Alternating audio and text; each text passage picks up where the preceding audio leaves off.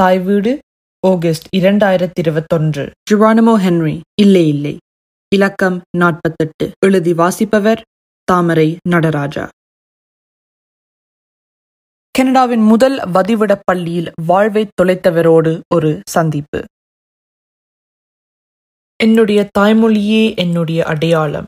அந்த அடையாளம் இல்லாமல் நான் எதுவுமே இல்லாதவன். My native language is the key to my identity. Without it I am nothing நானும் என் மாமாக்கள் இருவரும் மோஹாக் இன்ஸ்டிடியூட் ரெசிடென்ஷியல் ஸ்கூல் என்ற கனடாவின் முதலாவது வதிவிட பள்ளியை பார்வையிட போனோம். இந்த வதிவிட பள்ளி இருந்த கட்டடம் இப்பொழுது woodland கல்ச்சர் சென்டர் என்கின்ற தொல்குடியினருக்கான சமூக மையமாக மாற்றப்பட்டுள்ளது. இந்த வதிவிட பள்ளியின் வாகன தரிப்பிடத்தில் நாங்கள் திரு ஜுவானமோ ஹென்ரி என்பவரை பார்த்து கதைத்தோம். இந்த வதிவிடப் பள்ளியில் பதினோரு ஆண்டுகள் கழித்தவர் அவர். அவரும் அவரது அண்ணாவும் இந்த பள்ளியில் ஆயிரத்து தொள்ளாயிரத்து நாற்பத்தி இரண்டாம் ஆண்டு சேர்க்கப்பட்டார்கள். ஜானமோவுக்கு அப்போது ஆறு வயது. வதிவிட பள்ளி என்பது மிக துன்பமான ஒரு சிறை மாதிரியான பள்ளி. தூக்கத்திலிருந்து எழுந்து கடுமையான வேலைகள் செய்து வகுப்பறையில் அமர்ந்து மதச்சேவைகள் செய்து மீண்டும் வேலைகள் செய்து தூங்குவதுதான் அந்த பிள்ளைகளின் வாழ்க்கை. அவர்களின் காலை உணவு இரவிரவாக அடுப்பிலிருந்து கஞ்சியும் இல்லாத கூழும் இல்லாத மாதிரி அவிந்திருக்கும் ஒரு திரவம். ஒரு மெல்லிய பான் துண்டு ஒரு குவளை ஆடை நீக்கிய பால். எப்போதும் பசியுடனேயே இருந்தோம் என்கிறார் ஜுவானமோ. இந்த பள்ளிகளில் பிள்ளைகள் தங்களின் தாய்மொழியை பேச முடியாது. தங்களின் பூர்வீக ஆடைகளை அணிய முடியாது. தங்களின் கலாச்சாரத்தை பேண முடியாது. தங்களின் அடையாளத்தை மறந்துவிட வேண்டும். புலம்பெயர்ந்த தமிழர்கள் பலரும் கூட பண்பாடு அடையாளம் பற்றிய அக்கறை இல்லாமலே இருக்கிறோம். அடையாளத்தை தொலைத்துவிட்டு நாங்கள் என்ன செய்ய போகிறோம்? இங்கே பலர் தமிழை விட்டுவிட்டு ஆங்கிலம் மட்டும்தான் படிக்க வேண்டும் என்று இருப்பார்கள். ஆங்கிலம் முக்கியம்தான். நாங்கள் கனடாவில் வாழ்கிறோம் அதனால் ஆங்கிலம் தேவை. ஆனால் அதற்காக எங்கள் அடையாளமான தமிழ் மொழியை மறந்து விடலாமோ? தமிழ் மறந்துவிட்டால் எங்கள் அடையாளம் தொலைந்துவிடும். நாங்கள் யார் என்ற கேள்வியை நாங்களே கேட்க வேண்டி வரும். தமிழ்தான் எங்களின் அடையாளம்.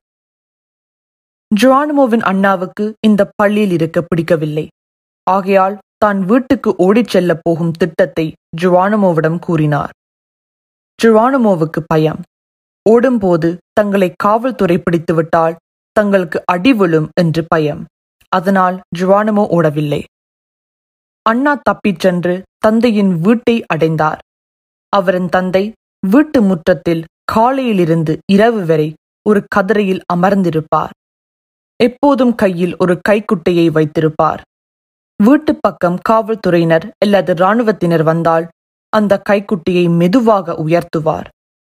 இதைக் கண்டு அவருடைய மகன் கொள்ளைப்புறத்துக்கு ஓடிப்போய் ஒரு பெற்றைக்குள் மறைந்து விடுவார். கொஞ்ச காலத்துக்கு இதுதான் அவரின் வாழ்க்கை. எங்களை குற்றவாளிகள் போன்று நடத்தினார்கள். இந்த வதிவிட பள்ளி ஒரு சிறை.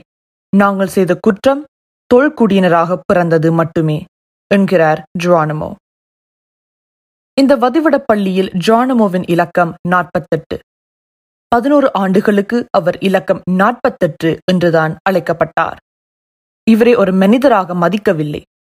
அவர்களின் பார்வையில் இவர் ஓர் இலக்கம் மட்டுமே. அவர் வதிவிட பள்ளியை விட்டு வெளியே வரும்போது தனது பெயர் என்னவென்று மறந்துவிட்டார். இலக்கம் நாற்பத்தெட்டு என்றுதான் மற்றவர்களுக்கு தன்னை அறிமுகப்படுத்தினார். இவர்கள் என்ன செய்தால் நீங்கள் அவர்களின் மன்னிப்பை ஏற்றுக்கொள்வீர்கள் என்று ஜானுமோவை நாங்கள் கேட்டோம். இவருடைய பள்ளியை நடத்திய ஆங்கிலிக்கன் தேவாலயம் ஒரு கடிதம் எழுதியிருந்தது. அந்த தேவாலயம் நடத்திய வதிவிட பள்ளியில் நடந்த குற்றங்களுக்காகவும் அவர் எதிர்கொண்ட துன்பங்களுக்காகவும் மன்னிப்பு கோரியது. ஆனால் அந்த மன்னிப்பு கோரலை அவர் ஏற்றுக்கொள்ளவில்லை ஏற்றுக்கொள்ள மாட்டார். இன்னொரு சமயத்தில் இந்த தேவாலயத்தை சார்ந்த போதகர்கள் இதே கேள்வியை அவரிடம் கேட்டனர். இந்த மோஹாக் குடியிருப்பில் இருக்கும் அனைத்து தேவாலயங்களும் ஓர் ஆண்டுக்கு மூடப்பட வேண்டும். அப்போதுதான் உங்கள் மீது நம்பிக்கை வரும் என்பதே அவரின் பதில். அவர் கேட்டது ஒரே ஒரு ஆண்டுதான். இவர் தனது பதினோரு ஆண்டு வாழ்க்கையை இந்த பள்ளியில் தொலைத்து விட்டார். ஆனால் அந்த போதகர்கள் அவருடைய வேண்டுகோளை ஏற்றுக்கொள்ளவில்லை. இதிலே தெரிகிறது அந்த மன்னிப்பு கோரல் வெறும் சொல் அளவில் மட்டும்தான் மெனப்பூர்வமானது அல்ல என்று என்கிறார் ஜோவானமோ.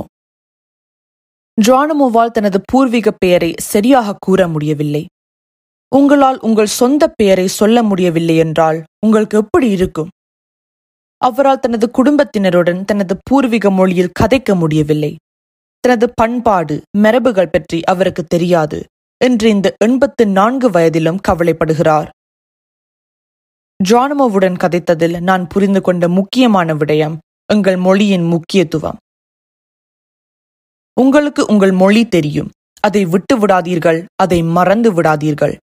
உங்கள் மொழிதான் உங்கள் அடையாளம் என்று அவர் எனக்கு சொன்னதை மிக முக்கியமான விடயமாக நான் கருதுகிறேன். நன்றி வணக்கம்.